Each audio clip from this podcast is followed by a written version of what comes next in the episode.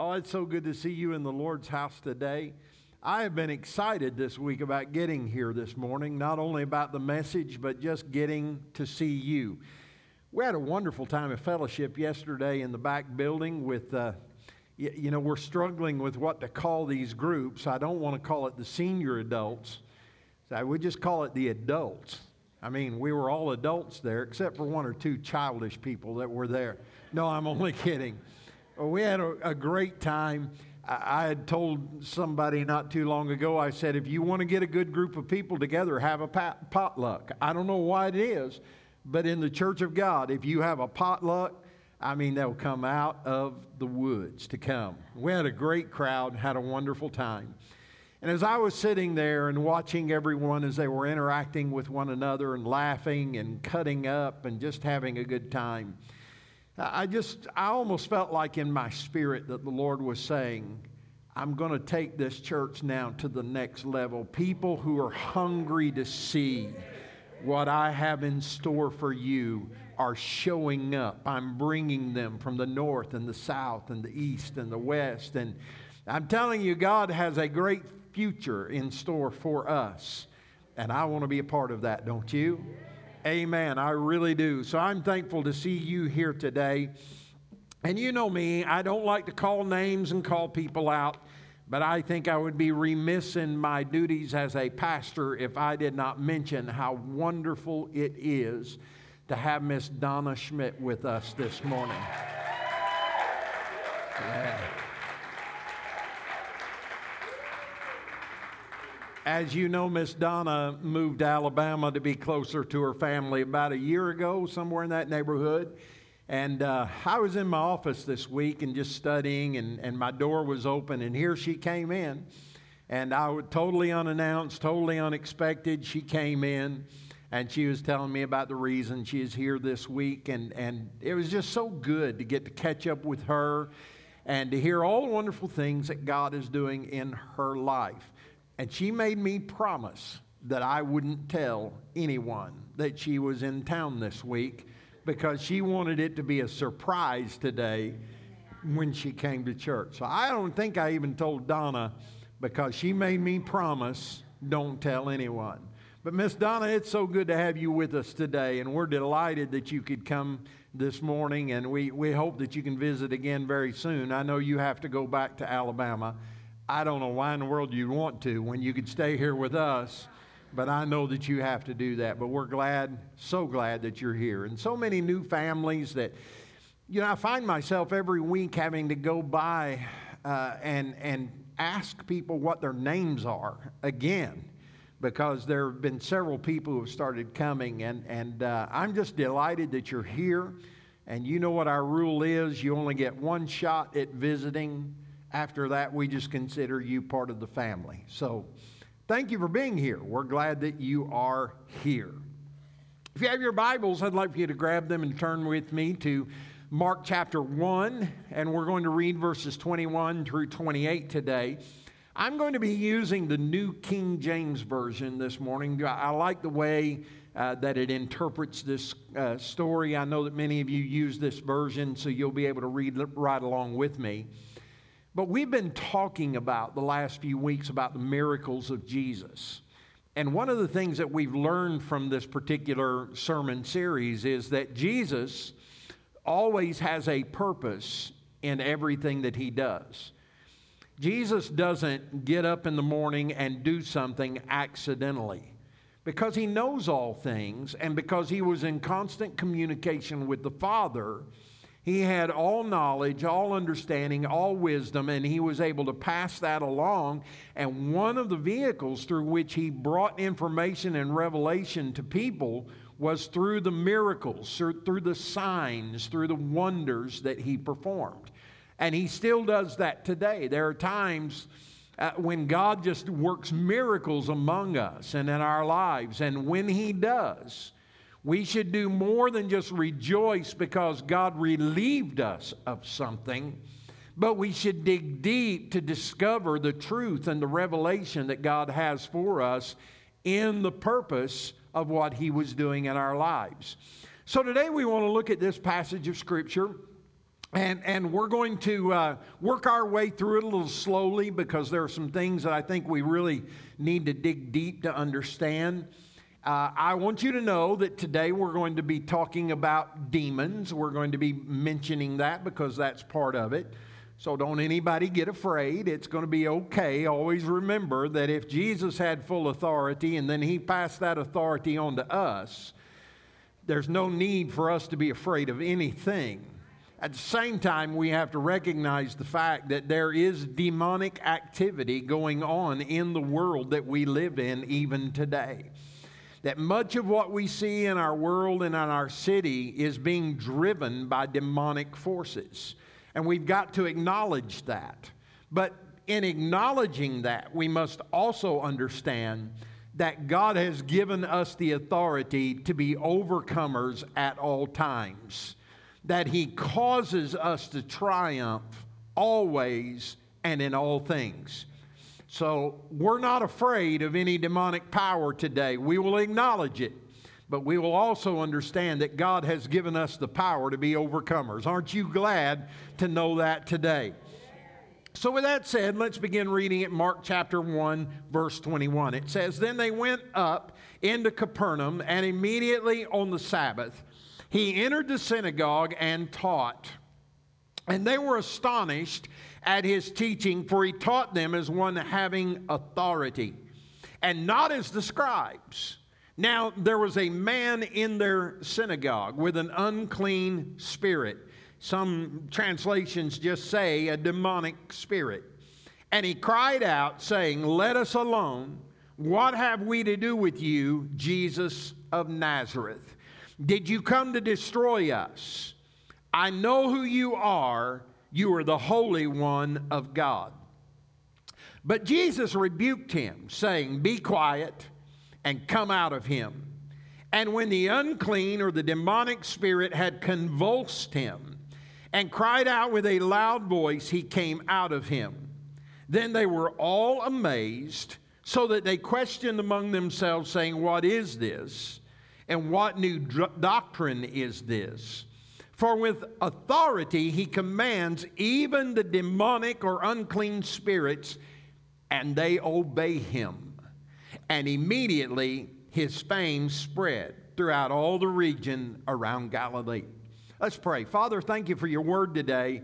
I pray that you will help me to uh, look at this passage of Scripture and to teach it and preach it in an effective way and help us to understand, Lord, that there are things that you're teaching us through this historical event, and that if we can receive them and apply them to our lives, that we indeed can walk in victory in the midst of and through every circumstance that we face, even when it is demonically influenced.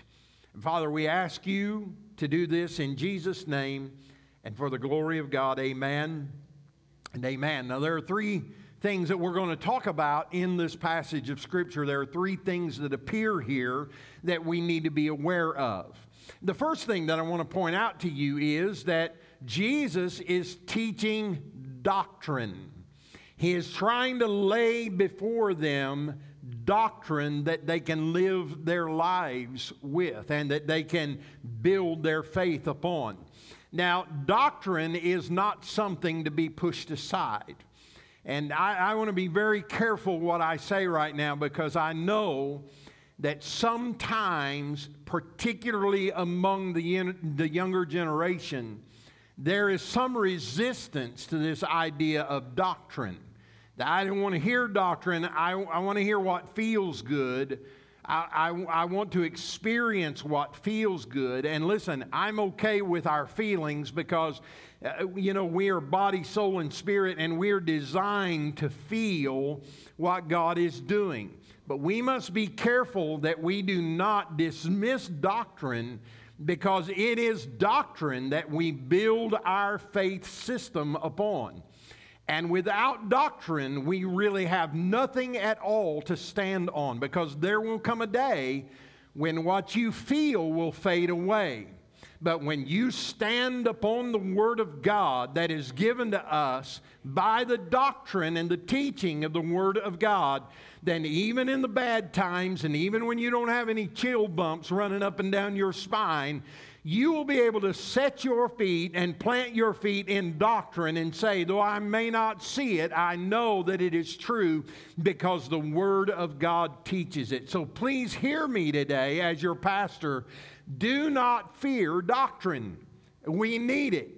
In fact, I will take a church that teaches doctrine over a church that feels good every day of the week because when the feeling goes away, we must have something to build our faith upon. And that thing is the doctrine of Scripture. Now, let me, let me tell you what basically that doctrine is. The basic meaning of the term doctrine is simply teaching. Christian doctrine, accordingly, is the attempt to state in intellectually responsible terms the message of the gospel and the content of the faith that it elicits. In other words, anytime that we are confronted with what we believe, we should be able to say, My doctrinal beliefs are as such. This is what I believe the Bible teaches, and this is where I stand in moments of difficulty.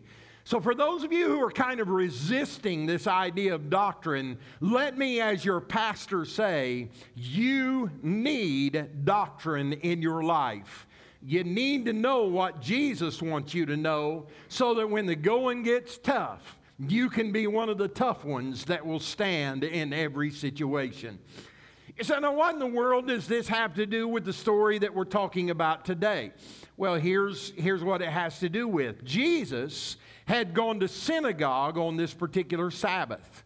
And when he walked in, the leader of the synagogue would have asked him to be the primary messenger of that day. So, if everything was as it should have been, here's what we could have seen if we'd have been there. The chief ruler would have asked him to be the messenger for the day. And as part of his duty as chief messenger, he would have begun the service with two formal prayers that were read out of a book or out of a scroll. And after that, they would have read the Shema. The Shema is found in Deuteronomy chapter 6, verses 4 through 9, and chapter 11, verses 13 through 21, and Numbers chapter 15, verses 37 through 41. They would have read this to the congregation so that they would be aware of what is taught in the Shema and so that they could understand the doctrine of their faith. So they would have read that without apology. Then they would have moved to certain prayers that were written that everyone could read out loud together. And then they would be that would be followed by the blessings of the priest so the priest would convey blessings upon the people it, through their authority. And then after that, they would conclude that part of the service. They would transition and they would go another direction. And they would begin reading the laws and the prophets before they were dismissed. And then after that, all of that, Jesus would have come and he would have been asked to give the sermon for the day. Now, we're not told what he talked about. We're not aware of what he said in, with his words. But we are very clear about what happened in that setting and the doctrine that was taught during his time there ministering in that synagogue. And it basically was two things. Number one, he taught the doctrine of demons, and he taught it by confronting a demon that was in a man who was in the synagogue. And we learn how demons are to be dealt with by the way that Jesus handled the situation. Which leads me to the second doctrine that Jesus introduced. Not only did he introduce the do- doctrine of demons, but he introduced the doctrine of authority. Because what he wanted them to see was that he, Jesus, had authority. He had authority in his words and he had authority in his actions. So he was teaching them that he had power over all things. Here's the good news, and I'll get to this in just a minute. But what has Jesus now done with his authority? He went into the heavenlies after he was crucified and rose again. And the Bible tells us that he is today seated at the right hand of the Father in his place of authority where he ever lives to make intercession for the saints of God.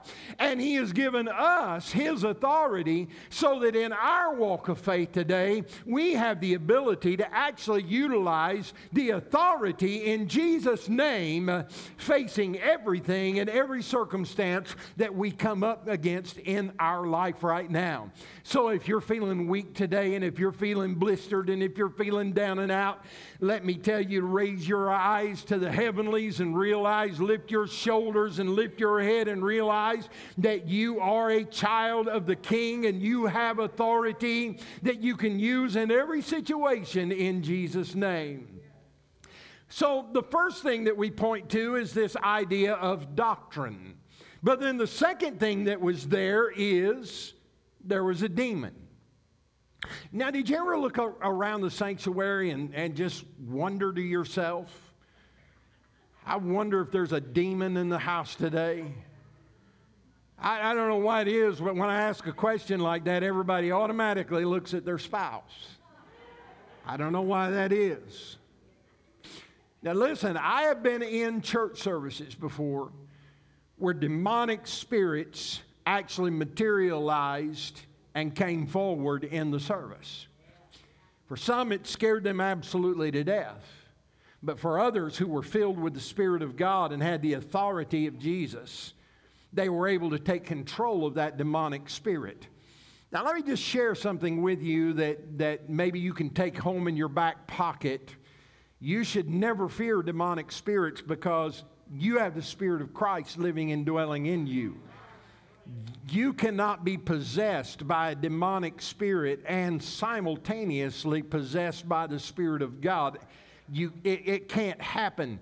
Jesus will not share his residence in you with a demonic spirit. And a demonic spirit does not want to be in the same place where Jesus is, let me tell you. So you don't have to be afraid of that. You don't have to be afraid whether or not you are possessed of a demon because if your sins have been forgiven and you've been washed in the blood of the Lamb, there's not a chance in the world that you are possessed with a demon. But now you may be oppressed by a demon. Now, what that means simply is that it's like having a thorn in your feet. If you ever stepped on a thorn or something like that, and every step that you took, it just seemed like that it hurt and and, and burned your foot and infected your foot and that kind of thing. It, it, it, it's an oppression, if you will. It's a heaviness. I, I went outside this morning to drink my coffee. I didn't stay out there very long because there's an oppressive airflow that is in Louisville right now. And it's from the fires out west and the hot hot and the humidity, and I found myself having a difficult time breathing. I wasn't short of breath or anything like that. It was just hot and it was humid and it was oppressive. I was not enjoying myself because of the oppressive heaviness of the air. So I brought my coffee in and enjoyed it inside in the air conditioning. If you've got no reason to praise the Lord today, let me just tell you praise the Lord for air conditioning. It's a wonderful, wonderful blessing. There are times in our lives when we just feel and sense a heaviness around us. A, fe- a, heaviness in our home, a, a, heaviness in our life, a heaviness in our mind. And there are times that that is an oppressive spirit that is trying to gain an advantage over you. And you can either deal with it and live with it, and just allow it to be that way. Or, as a child of God, you can say, I will no longer be oppressed by this demonic spirit. I'm going to show you in just a moment what Jesus did, but let me just assure you that you, as a child of God, cannot be possessed but you might be oppressed by demonic spirits that you have authority over and can cause them to lighten up and leave you in Jesus' name. Amen? So here's what we learn about demons. Number one, we learn that demons are real. They're not fairy tale stories. They really are real. In this particular instance, we see that this demon spoke by asking questions. The first question that he asked is this What have we to do with you? Now, what he is saying to Jesus is, We are as different as daylight and dark. We are not the same. You are light and we are dark. What do we have in common? That's really what he is asking Jesus. Why are we in the same setting? Because you represent one thing and I represent something entirely different. Can I just say to you that we as Christians need to examine our lives and look at the things that are influencing us, whether it's media, whether it's music, whether it's our environment, or whatever it is. And we may need to look at that and say, What have I to do with you? What have I to do with this circumstance? What have I to do with allowing you to influence my life? Now, I'm going to get myself in trouble right now. I do that pretty frequently. You'll love me and forgive me through it, I think. I have so desperately over the last few weeks wanted to watch the show on TV called uh, Yellowstone. I want to watch it because it looks like the kind of show that I would really enjoy. There's tough guys in it. They're out, you know, uh, doing business and all that kind of stuff. And I, I just, you know, I'm, I'm one of those kind of guys that likes to watch that kind of stuff. Now, she likes the frilly stuff, you know.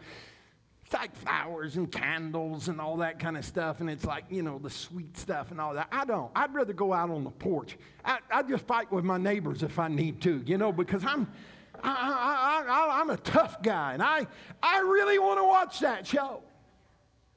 And every time I try to watch that show, I feel this oppressive spirit come upon me. I, for one, just cannot put up with all of the language and all of the, the F bombs and the GDs and the other stuff that's on there. And I, I, can't, my spirit is grieved when they're having sexual encounters with, with, with one another and things of that nature. And there's an oppressiveness that just comes with. Now, if you need to watch it, if you feel no conviction over it, I'm not telling you not to, not to watch it. I'm just saying, for me, it promotes oppression in my life and in my household. And so I must I must remove those things that bring oppression into my life. And even the demon realizes that. He looks at Jesus and he said, well, What do you have to do with us? And what do I have to do with you? We're as different as daylight and dark. How did we get connected here in this space? Well, Jesus is about to tell him why they got connected in that space. The next thing that he asked, he said, Are you going to destroy us? Now, Jesus doesn't kill demons, but demons are subject to what Jesus will allow them to do. It's just like in the Old Testament story of Job and how that Satan comes before the throne room of God and asks you know, about Job. And Job 7, where Jesus said, God said, Have you considered him? And of course, unleashed all of these different tests and trials upon him to test his faith. Listen, God is the one who controls what the enemy can do. But if he controls us and allows a demon to attack us or oppress us to a certain point, it's because He knows that you are able to overcome and you are able to walk through that situation and come out victorious because God will never put it on you if you are not able to overcome and to control it. So He said, Did you come to destroy us?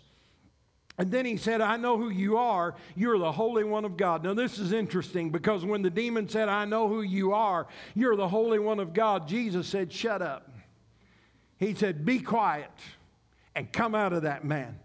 The first time that the demon speaks truth, Jesus tells him to shut up. He tells him to be quiet. He spoke truth. He is the Holy One. He is the Holy One. He is the Messiah.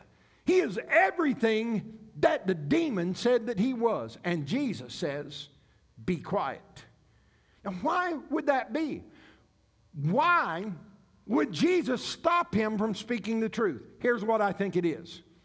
If we're not careful, the devil will use truth to get us to believe up to the point that he starts lying to us. He is a liar and he is the father of lies, the Bible says.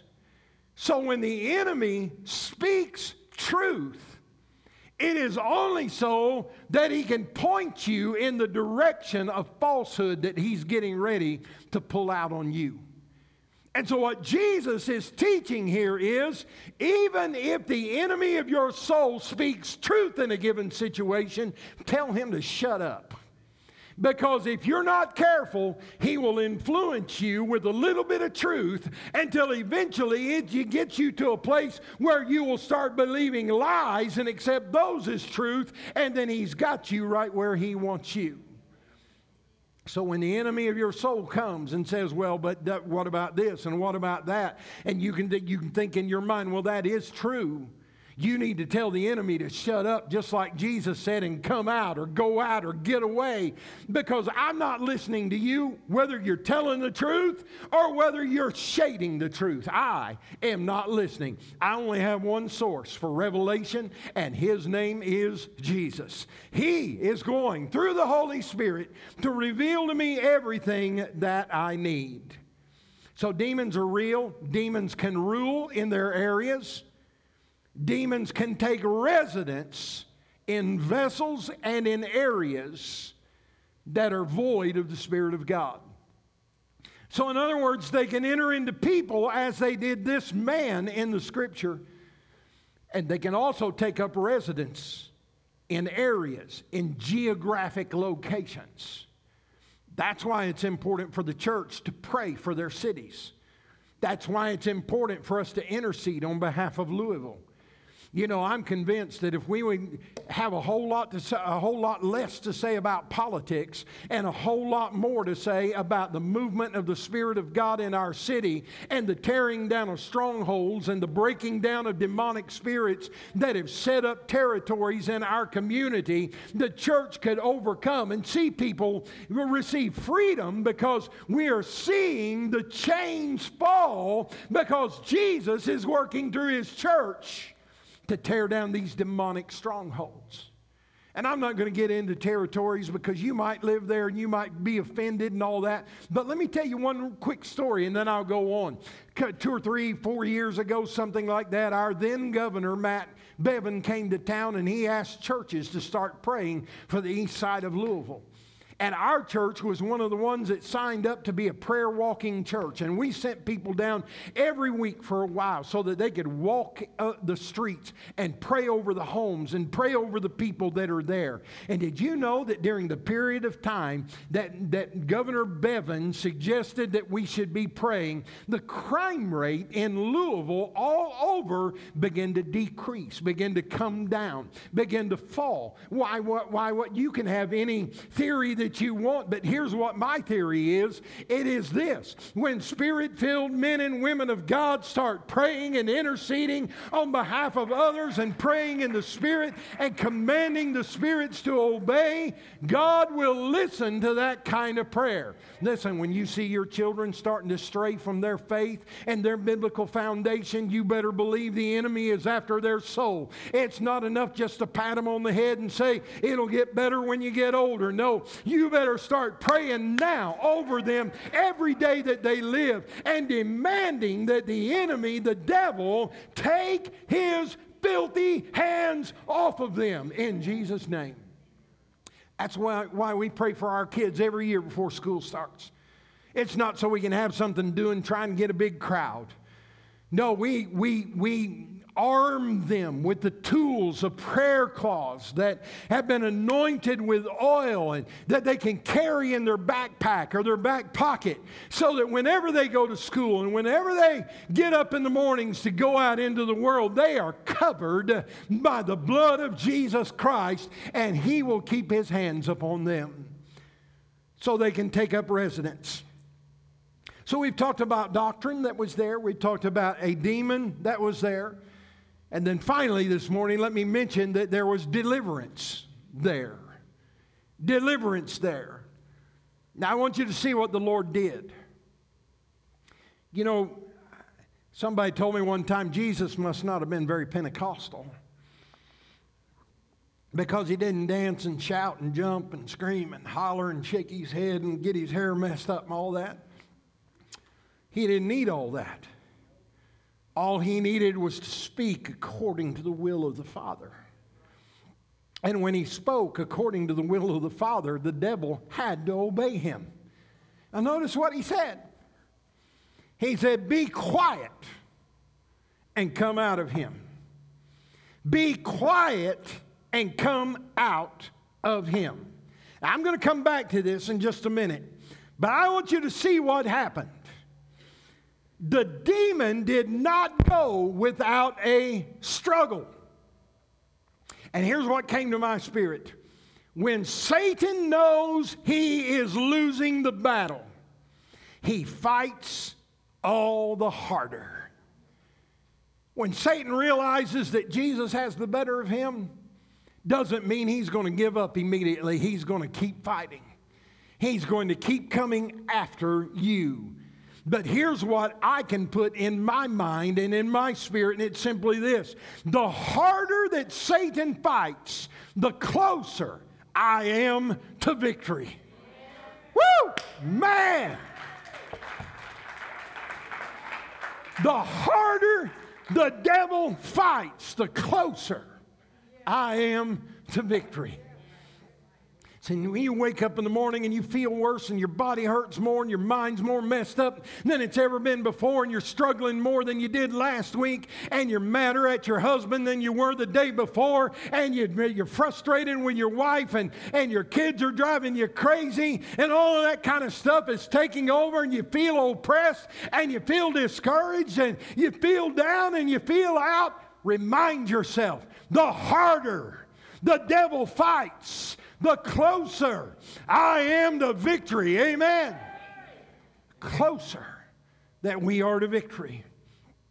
And when Jesus said, Be quiet and come out of him, here's what happened. Immediately, the demon convulsed the man that he was living inside of. In other words, he grabbed him and he shook him from the inside out. and then he cried out with a loud voice. Man, I'm telling you, I was at a ball game one time and I was enjoying it, and somebody, some joker behind me got excited about the play that just took place and they screamed. I, I, just about passed out. That scared me half to death. Have anybody just scare you really bad? You weren't expecting it. It was just like boom, and you just you just felt it go all the way up to the top of your head.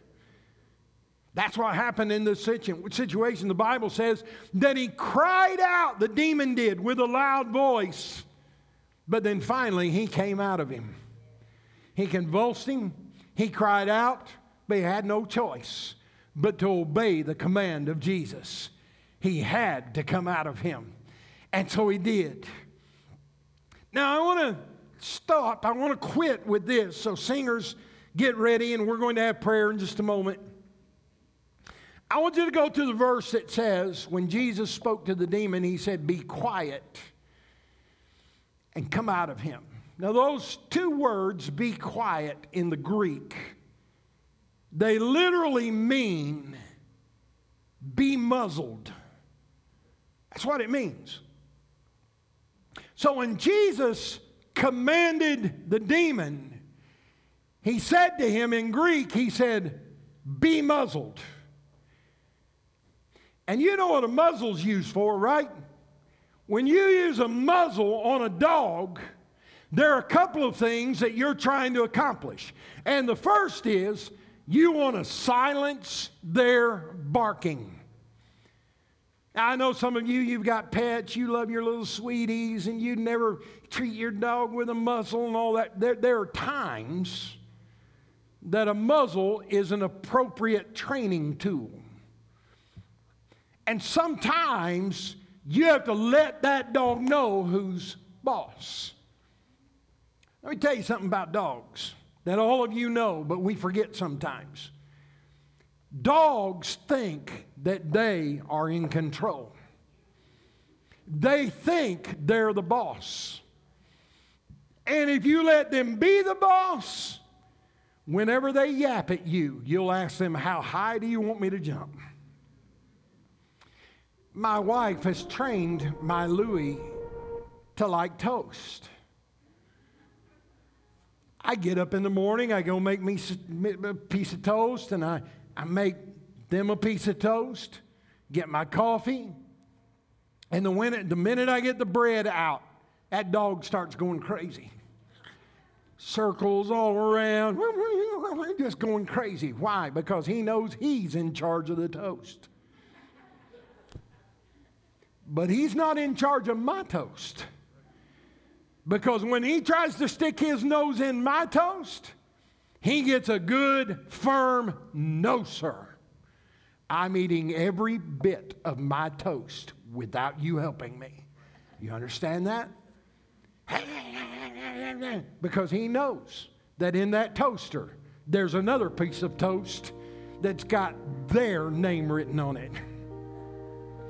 I get it ready, I take it over to her, and he just jumps up in her lap, and buddy, he's ready to go.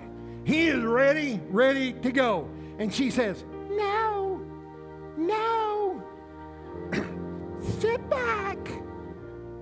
He knows he's going to get toast. He knows that he is going to break her will and get that toast. He knows it. Why? because he has sent a message to her I'm in control. You're not. Now, here's what I'm saying.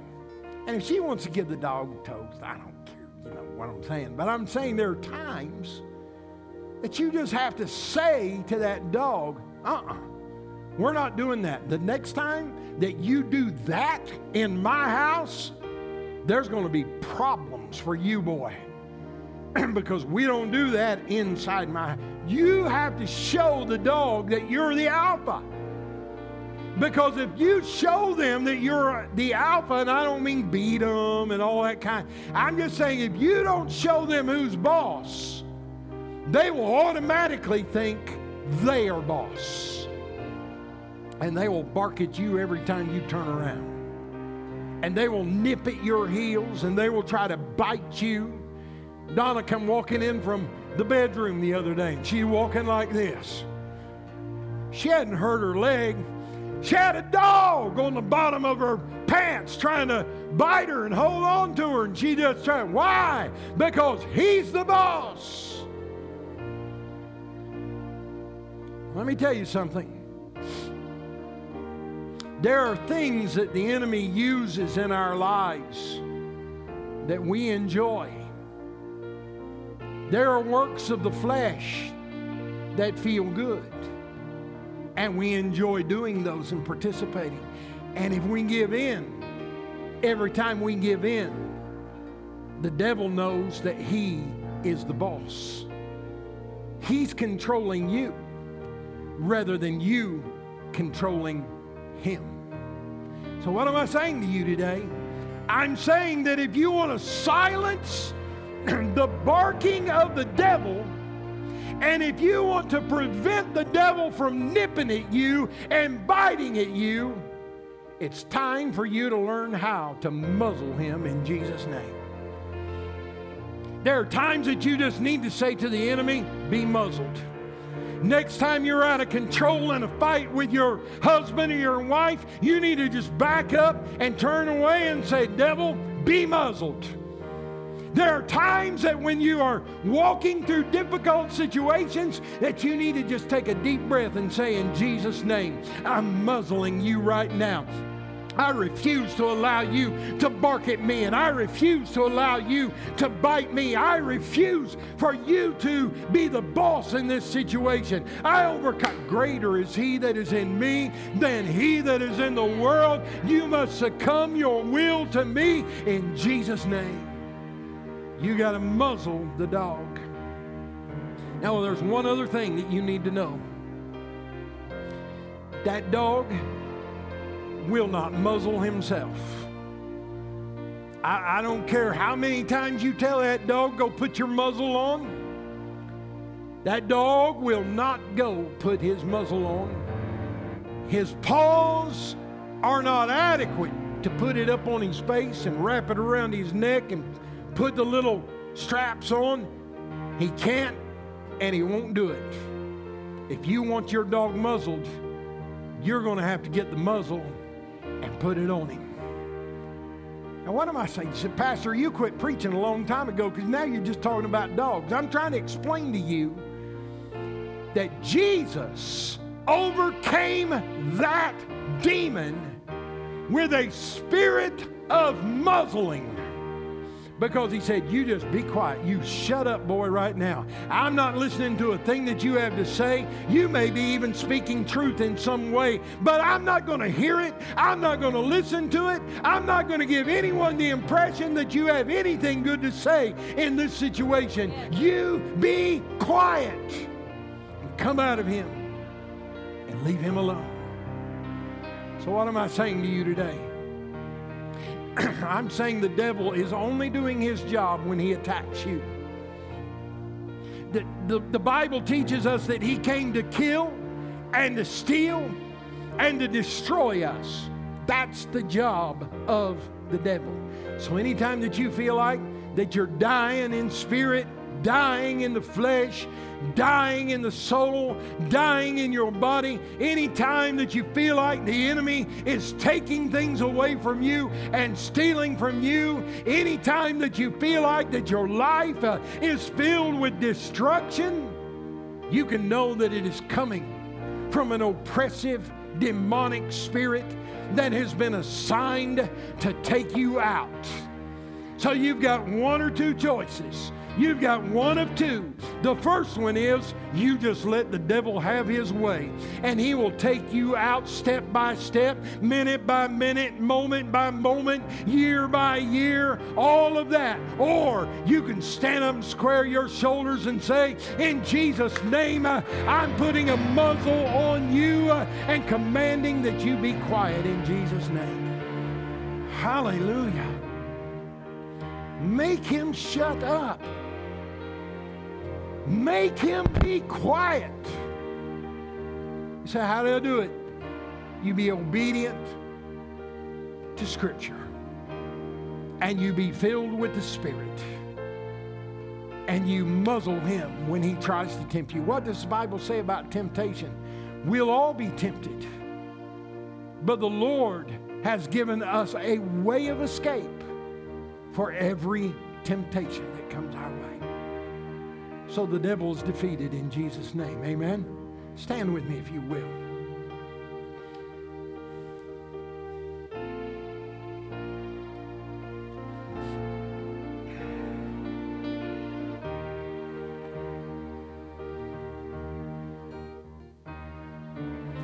The older I've gotten, and the more mature in my faith that I have become, the more I realize how much more I have to cooperate with the Spirit of God. When I was a little kid growing up in a Pentecostal church, we loved Sunday nights. Sunday morning, kind of a little bit laid back because we'd have visitors and stuff on Sunday morning. It's like, you know, you want to kind of be careful. You, you don't want to offend anybody or get anybody scared, you know, get the spirit moving and all that kind of stuff. And it's like, eh, you know, I don't ever want to go to that church again. But on Sunday night, it's like anything goes. Man, you just get back out of the way. Whatever God decides to do, we're doing it. If it's loud, great. If it's shouty, we're going to do it. If we're going to want to run, we, we, we run tonight. I, I, I, can remember our church was against pierced ears, but yet I knew a lot of my friends that got their ears pierced just laying on pallets up against the wall when the women would get in the spirit and start running the aisles in their high heels and they'd come around, stick that heel in them. We'd have to pray for the kid just so they'd not die.